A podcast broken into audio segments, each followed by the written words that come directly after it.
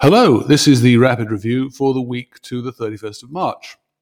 The turn of the month is always a tricky time because uh, statisticians in Asia and Europe tend to release a massive data all on the same day at the end of the month. So last week, um, when I tracked 112 pieces of data, 54 of them arrived yesterday alone on Friday. What happens is you tend to look more closely at those rare bits of data that land early in the week and then get overwhelmed on Friday. That's hardly ideal from an analytical point of view. With that in mind, here are some general comments about a week in which the data was generally positive 23% surprises versus 12% shocks.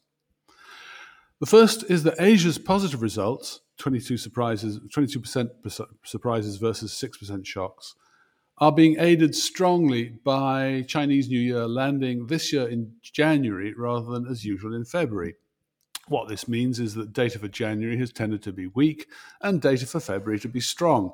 But even so, if we look at Hong Kong's February results, there is a remarkable rebound. Mortgage approvals were up 35.9% year on year and 4.1, 4.1 standard deviations above trend. Retail sales are up 31.3% and 1.2 standard deviations above trend. And even though exports and imports are still negative in year on year terms, they were 4.1 and 4.3 standard deviations above trend, respectively. Now, what this tells me is that there's more than just the Chinese New Year impact going on, there's actually a real rebound. Second observation Europe, which had 30% surprises and 21% shocks, showed a couple of things. Firstly, the surprises were concentrated quite a bit in a real retreat in inflation. This showed up in Eurozone CPI, Italy CPI, France PPI, Germany import prices, and that was responsible for a good helping of the surprises. But against that, there's a whole clutch of weak demand and supply signals that are generating the shocks. Third general observation another feature of the week was surprisingly strong confidence indexes, six of them overall, four from Europe.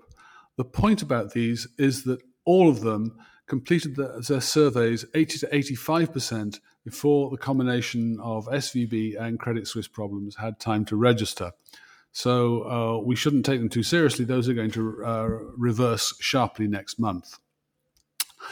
Also, a couple of specific observations. Firstly, Germany's terms of trade. In February, import prices fell 2.4% month on month, and export prices fell only 0.2%. Result terms of trade gained a further 2.2% month on month and were actually up, up that is, 3.2% year on year.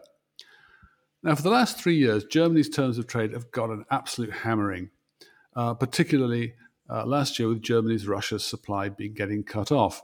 And this has led to a whole Germany is deindustrializing story. But the recovery in the terms of trade, which has been going on for the last four to five months, suggests that there's less to this story than meets the eye.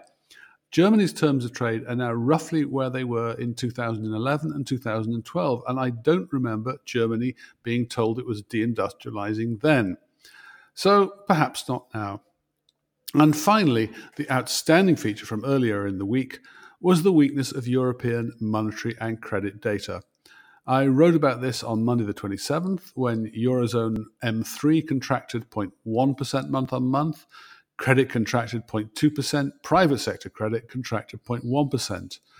And again on Wednesday, the 29th, when UK M4 fell 0.2% month on month.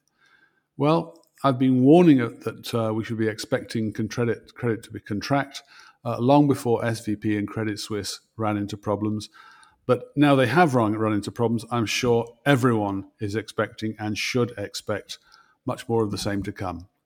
Okay, that's it for this week. I hope that you found the macro kernel useful and possibly even interesting. Bye.